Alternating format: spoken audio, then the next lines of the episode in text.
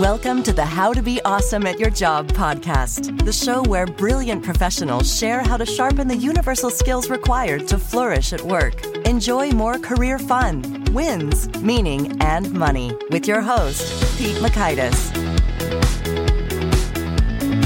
Hello, and thanks for joining us here for episode 611 with Michael Solomon. Michael is sharing how you can get ahead and stay ahead by becoming what he calls a 10x talent, as in you're delivering 10x plus value and people love you, want to keep you and promote you, etc. So you'll learn one, the one thing that leads to exponential career growth. Two, an overlooked skill that sets any professional apart. And three, the most dangerous thing you could do to your career. So if you want to check out the show notes or the transcript or the links to items we've referenced, drop on by awesomeatyourjob.com slash EP611. And while you're at awesomeatyourjob.com, I recommend you check out some handy resources such as our Gold Nugget email list, which provides you with summary insight wisdom from Michael and all the guests who've gone before him. And an email summary you can read in about three minutes. It goes right to your inbox, and you unlock the vault of all of these summary gold nuggets over at awesomeatyourjob.com. Now, here's Michael's story. Michael Solomon is the co founder of 10X Management, the world's first tech talent agency 10x matches top contract technology experts, designers, and brand innovators with companies ranging from startups to Fortune 500 companies like American Express, HSBC, Google, Verizon, Yelp, and more. He's appeared on CNBC, BBC, Bloomberg TV, and spoken at South by Southwest. He founded Brick Wall Management, a talent agency representing multi platinum and Grammy Award winning recording artists, songwriters, top record producers, and filmmakers. Michael also co founded Musicians on Call, a nonprofit that brings live music to over 700,000 people in healthcare facilities across the U.S. and remains an active member of its board of directors. Big thanks to Michael for sharing his wisdom with us. And big thanks to our sponsors. Check them out. One sponsor to check out is LinkedIn Jobs. Did you know that you can post a job for free at linkedin.com slash be awesome? And with a fresh year, perhaps you're like many small business owners looking for some fresh insight and talent to make 2024 extra amazing. Well, LinkedIn Jobs has created tremendous tools to help you find the right professionals for your team faster and free. I love how they make it so easy with their promotion and selection tools. LinkedIn isn't just another job board. No, no, no. LinkedIn has a vast network of more than a billion professionals, which makes it the best place to hire. Here's some fun facts 86% of small businesses get a qualified candidate within 24 hours, and small businesses rate LinkedIn jobs number one in delivering quality hires versus leading competitors. You can post your job for free at linkedin.com slash be awesome. That's linkedin.com slash B E A W E S O M E, as in you are being awesome, be awesome, to post your job for free. Terms and conditions do apply. Now, here's Michael. Michael, thanks so much for joining us here on the How to Be Awesome at Your Job podcast. Pete, it's a pleasure. I'm thrilled to be here and excited to chat with you today. Well, I'm thrilled to be chatting too. And uh, I'd love it if you could start with maybe a fun story. You've worked with a lot of famous musicians in your day. Do you have a fun story that you can possibly share with us from that career? Oh, goodness. I'm trying to think if it's going to be a fun one, an embarrassing one, or an inspiring one. I think I'm going to go with inspiring because it, it'll actually lead more into the other topics we're going to talk about. So I had the distinct pleasure of starting my music industry career going on tour with Bruce Springsteen in the mid 90s. First of Good all, start. well, yeah, what, what an incredible experience. No one told me it's all downhill from here, but the good news is they didn't tell me that, so I tried to emulate it, which is going to come back in, into the story. But I got to see that man up close and personal, and I got to see him stand on stage in front of audiences of tens of thousands of people in stadiums and pour his heart out, both through the music and through the words he spoke. But then I also got to see in rooms of, you know, six to eight people when he got to thank people on his team and in his band for their work and their contributions to his life and how eloquently and beautifully he was able to do that showing an emotional intelligence that you might not i mean you, you could tell it's there from his lyrics but you might not know it from reading your average article about him and it was astounding. I mean, the, the, closest I can get to sort of describing it is like it's like watching Barack Obama string together a speech who just always has the exact right thing to say. And that was pretty amazing to get to see that when I was in my early 20s.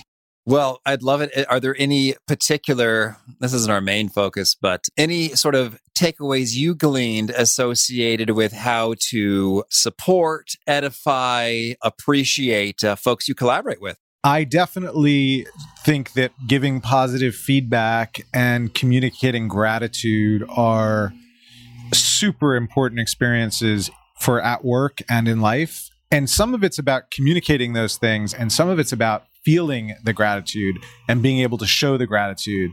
And just by way of example, I think that there have been moments in our company when I've returned from a vacation and I was able to thank people on our team for covering things that I wasn't able to do when I was out of the office. And in those moments, they could really feel much more than in other moments the gratitude because it was really something that allowed me to live my life in a different way. And sure, they're helpful all the time. And I don't want to take anything away from the normal part of gratitude I feel for the people who work with us and for us. But that was a particular moment where I, I could really feel it. Like I, I was not just expressing an idea because I have to check the box and gratitude is good, but I, mm-hmm. I was really able to share that. Well, beautiful. Thank you. Well, I want to dig into a, concept you talk a lot about being a 10x talent. That sounds like something I want to be.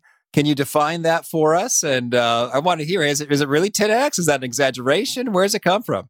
Well, I'll tell you, I think that there are people who are really 10xers, and and in, in its purest sense, the term originally came out of technology, where, where it was used for coders, and the idea was these are people who write 10 times the code or 10 times better code than their peers. So this is literally sort of superhero level capabilities. And we expanded it to include people who are just so good at what they do. And being good at what you do isn't enough. You have to be good at what you do and be, be, a good communicator and be a good learner. And the only way you can really be exceptional at what you do is if you're open to some of those things. And and the emotional part goes with the skills part. And that's really if I broke down some of what we get to in this new book, it's it's really about understanding the the marriage of those two things and that they can't really be divorced very effectively. Well, so then boy, so much to dig into there. So 10x is, it sounds like it is not an exaggeration in the tech field. It's it's no legitimately we could measure the lines of code or the economic value of those innovations. And you see it in other industries too. Yeah, I'll give you a story if you want. Yeah, let's do it. Our favorite example as a company. So we were approached by a company that had been around for 20 years. They had built on their product over those years. That was a successful company, not huge, but very successful in the field. Everyone in the field that they're in knows them and uses them they had grown to a team of 33 development people 33 tech team on on their tech team and the founder came in and ultimately felt like the culture was wrong for the tech team the tech team was in a different city than the rest of the group it was time to rebuild the product from the ground up and he asked whether we had people who could do that and I showed him some of the people who I thought would be great at leading that endeavor. And he said, okay, you know, just sit tight for two weeks. And he came back and he's like, all right, I let 30 of the 33 people go. Mm. I took very good care of them. They'll have no problem with new jobs and being displaced. And let's go. And we basically started with a team of three people that has since grown to about six that is replacing the work of that 33 person team and rebuilt the product from the ground up. Um, so that is literal 10xness, and including including uh, the guys who worked on it were particularly excited because by the time they finished building it out, it ran at the same speed in terms of processing transactions as Amazon does. So they were super stoked about being able to create 10x value for this company. Well, yeah, that, that's an exciting experience for to be sure. Wow. Uh, okay, so there you have it. Uh, someone really walked that talk with gusto. Yes. Uh, the 10x talent, quite literally. Well, and so then, tell me if we zoom into the world of you know professionals, you know, full time salaried yep. employees doing their thing. What sorts of of benefits? If you got how to be awesome at your job listeners who uh, are thinking, "Ooh, I'd like to be like that." Is it worth the effort? How would you answer that? yeah, I feel like there's a bunch of things I can dive into right here that are that are hopefully right on the money for for the listeners. So the the book that we're releasing is is really two parts. The first half of the book is is how to be a 10x manager and 10x your company and your organization. And the second half of the book is geared around individuals and how do you yourself become more 10x.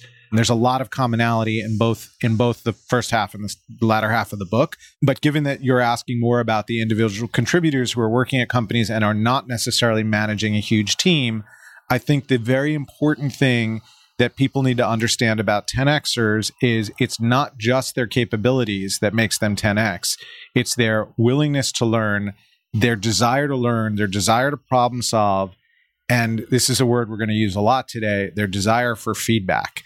They are people who are willing and open and interested, and most importantly, curious about what feedback they can get that helps them improve their performance. What we talk about this with very specifically is what we call supervision, which is two words. One is inner vision, which are the things about yourself that you can't see for yourself. We all have blind spots.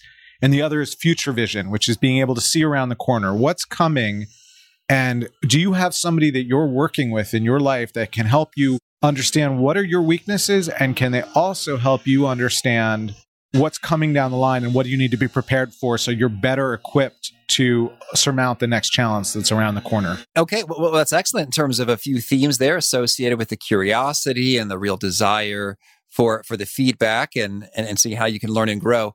For folks who feel a little bit spooked by by that idea of of getting feedback and such. You know, what do you recommend in terms of, of making the leap? Uh, uh, there there are those who would rather maybe play it safe and not ask the hard question to get the hard feedback.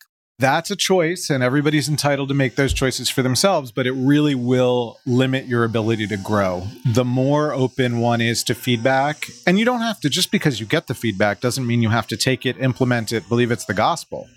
But the idea that you're going to open yourself up and approach it with curiosity. So you can approach it with defensiveness. Just to sort of talk about my own example and my own relationship with this, because I'm a co founder of our company and I sit at the top of the org chart, I don't have somebody above me to give that feedback. But we went out and sought an advisor for our company, and we only have one, and he plays that role for us. And the amount of insight that I gain from his feedback and and I approach it, you know, there's times where he says, do you realize you're doing this? And my gut, my knee jerk reaction is, no, I'm not. What are you talking about? Mm-hmm. But then if I take, if I go after it with curiosity and, and just start out by saying, hmm, I didn't realize I was doing that, or I didn't think I was doing that, or I didn't think I was being perceived that way. I've all of a sudden created an environment where I can play with that idea and work on figuring out how, if it's there and if it's a problem, and how I can change it. And if I don't seek that feedback, I will go through my whole life. And I watch this, and I'm sure everybody who's listening sees people who are making terrible mistakes for their own self interest. And part of it is nobody's telling them, or they're not willing to hear it. And mm-hmm. the idea of getting a it can be your boss, it can be a mentor, it can be a coach, it could be a you know a rabbi or a priest in the proverbial or literal sense. You need somebody who's got a third party point of view, who's invested in seeing you succeed and who's willing to say things that you're not going to love hearing. And you have to be willing to create an environment where that feedback is well received so they can keep giving it to you.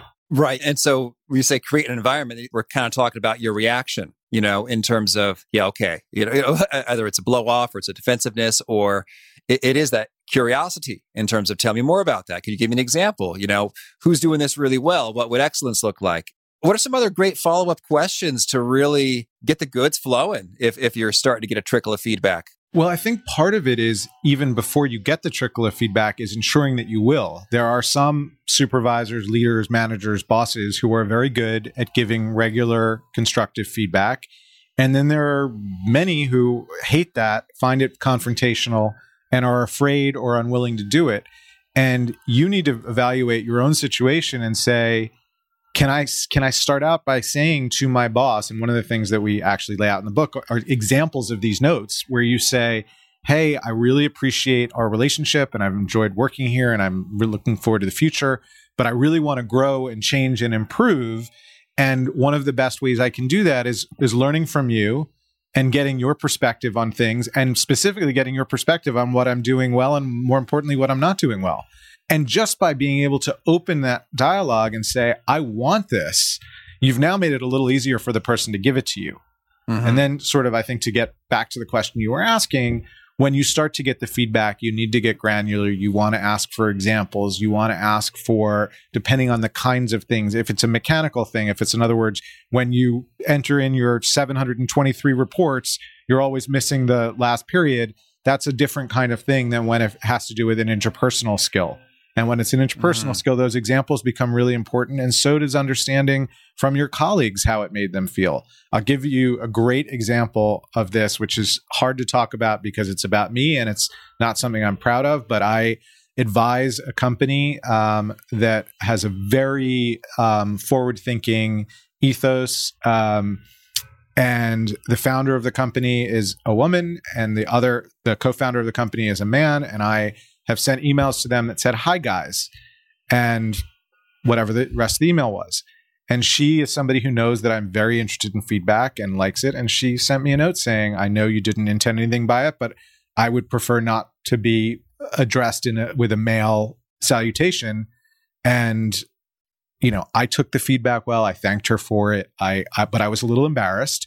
And you know what else I did? I did the same thing again a week later to the same person because mm. it was a habit. And she told yeah. me again, and she did it with kindness. And she did it because she knew I did want to improve on it. And I apologized again and asked her to keep telling me if I if I happen to to fail again. And the reason I bring up that example is that has something to do with making people uncomfortable. And that's if you think right. that your behavior in a meeting that makes people uncomfortable isn't going to impact your career, you got another thing coming. like Oh, that's that's very true. I love that example because it, it's something that any one of us could do. It, it, reminds me of someone who at a trade show, she said, uh, "I'm going to lady this booth." I'm like, what? It's like, yep. It's like, well, I'm certainly not going to man this booth. I just tickled me. I think of her every time I see a trade show booth. I love that. and I didn't mean anything by the hi guys thing. And she knew that I didn't mean anything by it, but it doesn't mean it didn't elicit a reaction. That's great. Okay, so so there's a, one key set of themes there associated with the, the curiosity and the feedback and the desire to learn and uh, and and to a- seek that out and, and to ask for it. So so let's talk about how how one uh, gets to have that that supervision, the ability to to see around the corners and and more. I, I suppose if you're getting regular feedback, that helps a lot. What else should we do to develop that skill? I think the supervision for ourself is a skill that as a business owner you you sort of have to pick up on to a degree to be a successful business owner and i think that it often eludes other people which is really taking a moment regularly to stop and look at what is coming or what you think is coming. You can't know and you can't prepare for every scenario, but just being disciplined to planning is going to get you so much farther ahead because you're you're so often, and I, you know, I am this way because I don't like surprise. I'm a control freak. I don't really like being surprised by things. So I don't know everything that's coming, but if I don't try and anticipate what's going to happen, I can't be a, a move ahead of it. I'm always playing catch up. So there are people in companies who are always putting out fires and never able to look ahead. And the irony for me about learning about planning is even though we now have three for profit businesses, I actually got my crash course in planning through some of the nonprofits that we founded because nonprofits are very disciplined, at least good ones, about doing strategic planning and taking the entire board, which is your, your you know, in some ways your most valuable and certainly your highest priced assets and taking time away from everything else to do nothing but try and anticipate what is coming down the line and how does it impact us and what are we going to do to be ready for it? And it seems so basic. I mean i, I don't need to be you know I, I don't need to publish a book or be a rocket science to say that planning is important but so few people do it and it's also being disciplined about doing it in the near and the long term. Well, and you mentioned this in the context of, of business owners or, or nonprofit executives. I imagine the same could be said of a professional anywhere in the hierarchy in terms of, okay, there, there's some changes in, with our big customers or with the market or with the leadership or the management priorities. And so given this, I may very well need to, to choose to, you know, put some proactive attention in, in a new area. Absolutely. I mean, our version of this 10x management, which we founded about eight years ago, was a reaction to sitting in the middle of the of the demise of the music industry, which is our background of having managed musicians, and saying, "Wow, if we look at the tea leaves, technology is destroying this industry. Whether there'll be a light at the end of the tunnel, unknown. But for a long time, this is going to be a problem." And we we're actively looking at like what do we do to uh, supplement our lives and our livelihood in that period of time and it was only sitting down and being very intentional and sort of having that forethought that ultimately led us to the moment and allowed us to be open enough to to the moment of saying oh wait technologists freelance technologists are the new rock stars. They need representation just the way the old rock stars do and hence the you know the launch of a new business. And I think that's a, that's a bit of a paradigm shift, and you know, not to be all over the place, but it's handy to think about yourself as as any professional and how you can benefit from from those sorts of services. And I know you've you've done a lot of thinking about this, so. So can you can you lay it on the line for us? It, are, are, there some parts about our, our professional lives that we we should be outsourcing or we should be getting some help with in order to to flourish maximally? I certainly think so. And as a result of some of the learns of 10x management, where we help freelancers navigate their freelance careers, we have a clause in our contract that says if you hire one of our 10xers to a full time job and you steal them away from us after being on a freelance engagement, then you pay us a buyout. Fairly standard in the freelance mm-hmm. industry. And what happened was, as as the first few times that happened, our client would come to us and say, you know, they want to hire me, as you know, I know you're going to get paid on this transaction. Would you be willing to help me negotiate my full time job the same way you helped me negotiate my freelance job? And we've now started a separate company called 10x Ascend, where we're helping people that aren't our 10x clients. They're anybody who wants help negotiating a full time job offer because one of the things that happens as we did that a few times for our existing clients was we saw how absolutely broken hiring is, particularly in legacy companies. So we've now done this dozens of times and what a company say to an employee and this is this is really relevant for both the individual employee and for the company before they make an offer they generally ask a question like mm-hmm. what is your salary requirement? What is your comp requirement?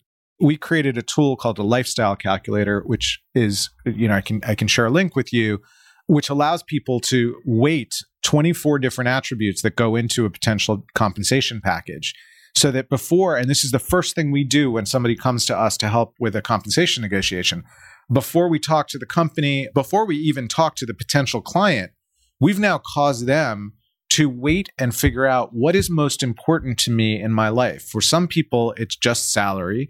Some people are really interested in equity for the company that, that they're going to. Some people want to work from home on Fridays, which used to be a thing. Now everybody mm-hmm. works from home every day. Some people want a budget for continuing education. Some people want to know there's room for growth and in varying degrees.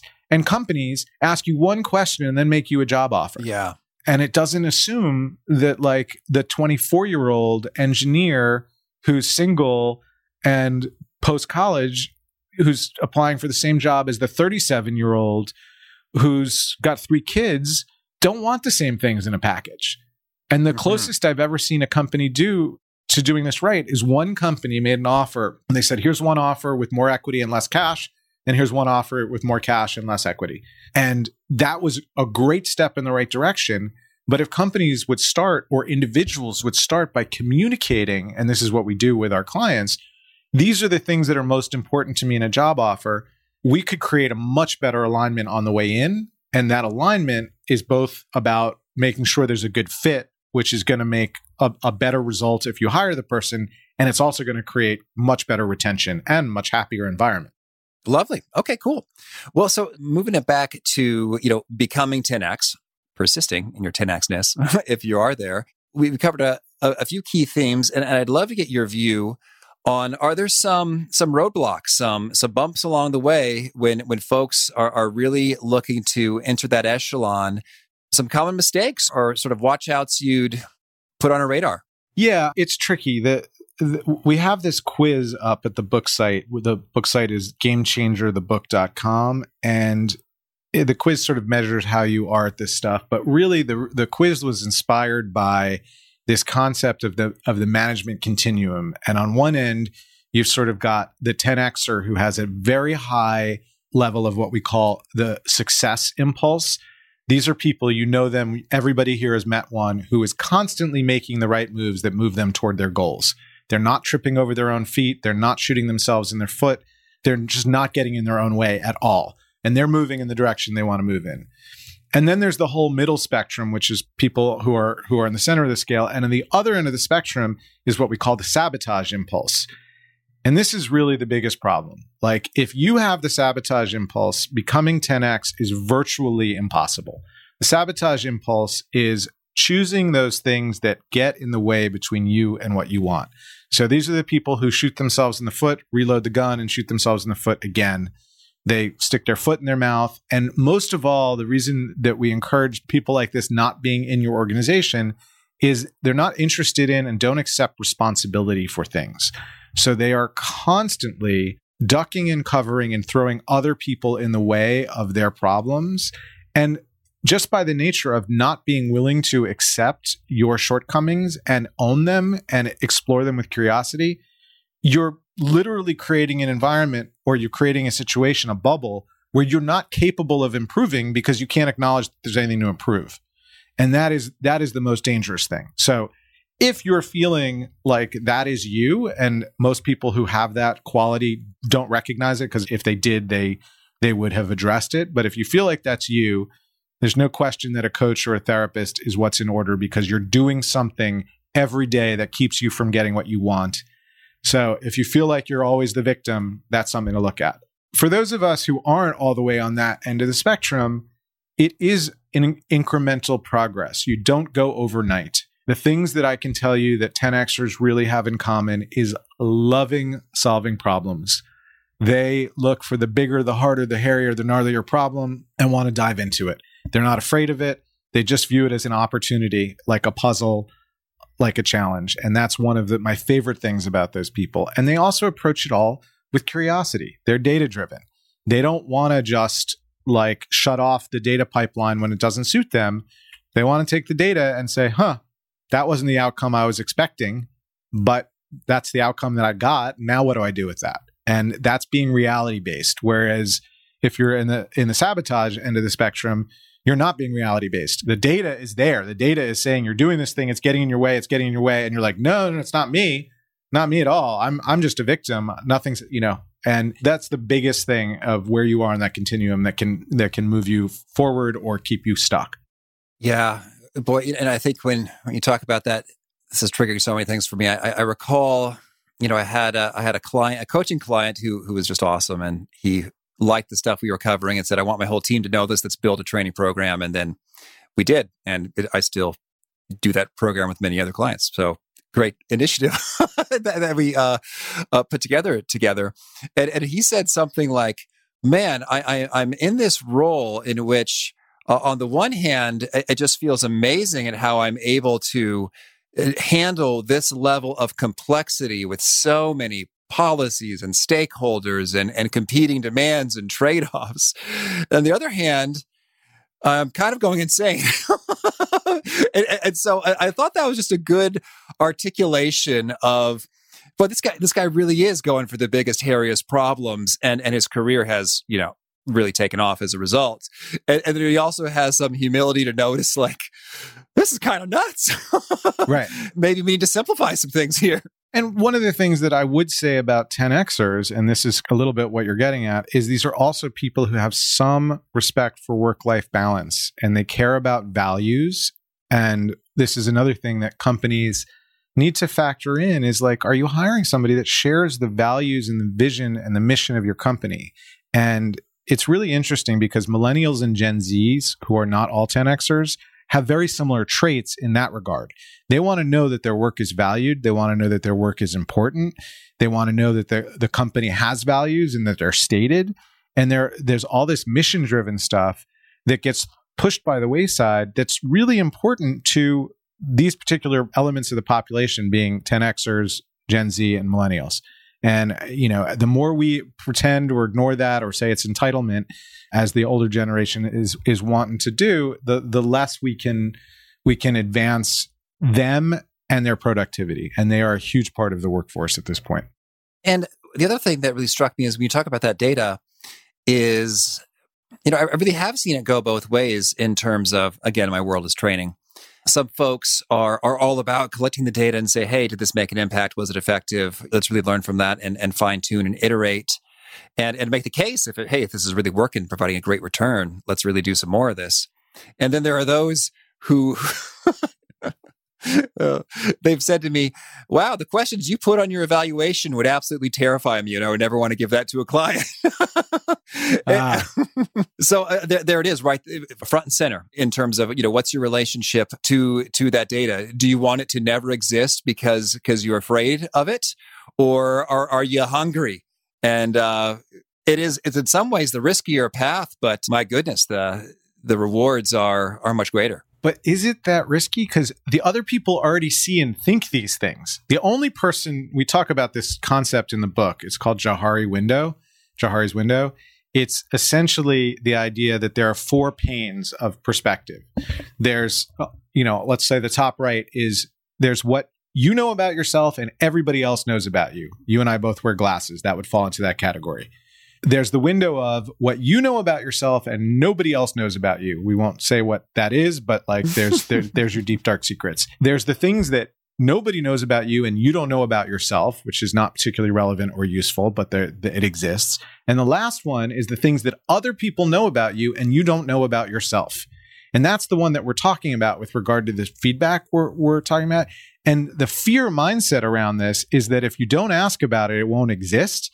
But that's mm. not the reality other people are seeing this. You're the only one who doesn't know. This is like burying your head in the sand kind of thing.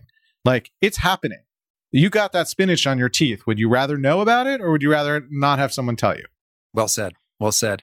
Well, well, so you know, about half of our listeners, you know, do have direct reports, and they have got some management responsibilities. So, I'd love to get your take in terms of how do you you shape an environment where you can uh, identify and and cultivate more 10x talent. Yeah, absolutely. So I think that the first thing for everybody to understand is the days of employees being cogs in a machine, with some notable exceptions, are over. Nobody wants to be thought of that way or treated that way. Certainly not 10Xers and certainly not millennial and Gen Z. It's just not how it works. The days of like, have that on my desk at 3:30 or else. It's just not the way we're working anymore in most places. And and now what we're starting to see is places that do operate that way don't last long and it eventually blows up in their face and you you hear all kinds of complaints about management and hostile work environment and all that stuff.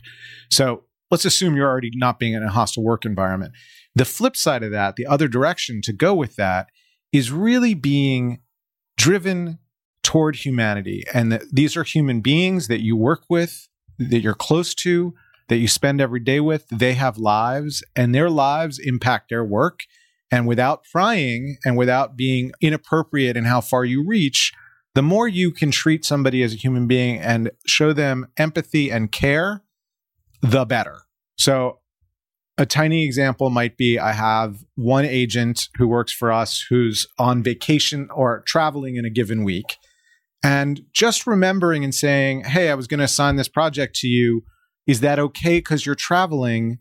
Or do you want me to give it to somebody else is a way of showing a consideration for a human thing. Like as a work person i don't care who like do this. Like if all i cared mm-hmm. about was getting it done i wouldn't ask the question. But if you want to have a relationship and a culture and an environment where people help each other and one of our core values in our company is helping each other then you have to live that. You have to really really show that. And you have to let people know that you actually care about them as a human being.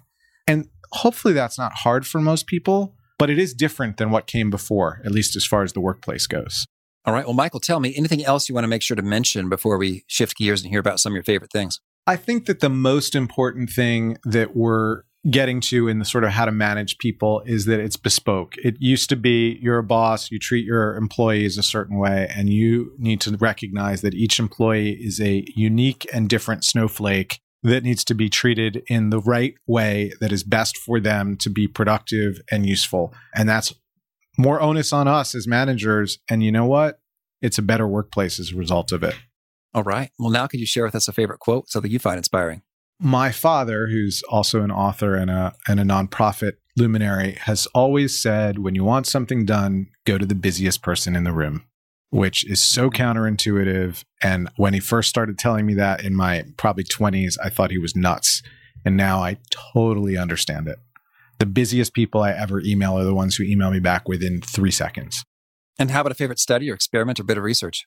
The two pieces of data that I'm going to bring up for this, and I'll try and do it quickly, is the idea that helping other people is more beneficial to your happiness and your your sense of joy in the world than doing something for yourself. And that's a little counterintuitive and most people don't operate that way and if we did as a world, we'd have a much happier world with with much happier people and much better cared for people. And then the second one which is sort of related and definitely related to feedback is data says the appropriate amount of positive feedback to negative feedback is 5 to 1. I find that to be hard to pull off, but even if I aim for 5 and end up at 3 positive to negative feedback, I'm okay with that. And not to to dig too deep in, into that, but sometimes I don't know if this is cheating. I, I think about it in terms of like relationships and and experiences and encounters. So maybe the hard feedback is an unpleasant experience, but there were, were multiple pleasant experiences that were not necessarily feedback related, but were still cool. Like, you know, Michael gave me something, thanked me for something, you know, made an accommodation or asked, Hey, you're, you're traveling. Can you handle this? And so that may not be feedback, but it's a positive encounter. And so I think that can buffer some of the negative. I don't know if that's just my own spin on the research or if that's actually the research, but that's how I roll. yeah, I agree with that. There's also the idea of sandwiching negative feedback. So you say something positive, you say something negative, and then you end with something positive again. I know I have earlier in my career been guilty of not practicing this. And I had one experience where I did a performance review and I was very happy with the person I was reviewing, but I focused on a critique and she came back at the end and said, Am I doing anything right? And I was like, Oh my God, have I failed at conveying the big picture here? Yeah. well, that's a handy question in terms of feedback, getting the yes. whole story. Yeah. Cool. And how about a favorite book? Currently reading a book called The Anatomy of Peace, which is really interesting, based in psychology and parenting. The thesis is that you can treat people like people or you can treat them like objects and you have a different perspective yeah. when you see them in the different ways. No, that's huge. I think uh, Arbinger Institute has a lot of good themes on that. And so true. I think that's actually who wrote that. Oh, book. well, then I'm just behind the eight ball and I got to pick up the latest. Thank you. And how about a favorite tool? I love dictation for email. So uh, the tools that I would cite for that are Siri and then a plugin that actually somebody built for me when I was complaining you couldn't dictate into Gmail other than on your phone. So he built a, a tool, a client of mine built a Chrome plugin that allows you to dictate into Gmail, which is called Dictation for Gmail. And so this is AI dictation. You're yeah. speaking. It's it's me speaking and it transcribing. All right, and that's sufficiently accurate to uh, to accelerate you, huh? Oh yes, I would say eighty or ninety percent of my composing that way. I draft articles and books and emails, and it's my biggest time saving hack. Awesome. I can draft like a serious email walking down the street. Lovely. All right. And how about a favorite habit? I'm going to go with push ups. I do 100 push ups. I've done that now consistently for eight years every day. I've missed five days in eight years. And it's not so much that the push ups are my favorite habit, it's the religiosity or the fervor with which I've committed to it and to myself that really is what I love. And I, I got that from from an EQ training I did. And is this 100 consecutive push ups? No, it's five sets of 20. All right. but all within impressed. five minutes. So at least Okay. Yeah. yeah. It's not much of a break. Okay. Yeah. Yeah. And a particular nugget you share that really seems to connect and resonate with folks. It's going back to the idea I, I said when we talked about experiments or studies. I, I gave a speech a few years ago and I ended it it was for a nonprofit and I ended it by saying be selfish, help somebody else. And I really love that concept and that nugget of the more you do for somebody else, the better you're going to feel. And if folks want to learn more or get in touch, where would you point them? I'm happy to take emails directly at michael at 10xmanagement.com. Do you have a final challenge or call to action for folks looking to be awesome at their jobs? I would say take the quiz at gamechangerthebook.com. I think that the act of taking it will teach you something, the results will teach you something, and you can learn a lot more about us and the ideas that we were talking about today. All right. Well, Michael, thanks so much for taking the time and, and good luck in all the ways that you're you're 10x in it. I'm trying. I got a ways to go, but I, I got time still, I hope. I really love what Michael had to say about the Johari window and fear and feedback. And it's like if you don't hear about it, if you don't know about it, if you don't pay attention to it, it's not real, it doesn't exist. But that is so not true. That your blind spots, the negative things you got going on, your weaknesses slash development opportunities that, that you're not aware of, that others are aware of, are absolutely impacting you. And maybe you don't know it. And and I think my favorite metaphor for this is, you know, we can have fear, like, ooh, let's let's avoid that, let's not dig up that rock. Let's not see that because it's unpleasant or uncomfortable. But the way I think about it is sometimes I'll do like a scan of, of my computer with like clean my Mac or some malware scanner. And, and maybe it finds some, some stuff. Maybe it's like just junk that could be cleared out. Or maybe it's like a virus or, or, or spyware or, or something. Like it, it discovers that. And I personally am quite excited when it discovers that. I'm like, oh no, I got a virus or I have a lot of junk on my computer. I'm a loser because I'm not following good, you know, computer hygiene practices, or I should really be more on top of that. How did I let this mess accumulate on my hard drive? No, I don't think any of those things. In fact, I'm pretty pleased. Like, oh, cool, we can free up five gigabytes of storage just by cleaning that up great to know. It's like that discovery is an opportunity. And the only challenge, of course, is, is how personally you take that. And so I think that if you can get yourself in that mindset up front as you discover, hey, it's like I'm going to find a virus or some unclaimed space by learning this, then that's pretty awesome. So again, the show notes, the transcript, the links to items we've referenced are at awesomeatyourjob.com slash EP611. If you haven't already, I recommend you push subscribe. You'll catch our next guest. It is Lindsay Gordon. She's got some pro tips on finding optimal career fit if you're analytically minded. Hope to catch you there. And peace.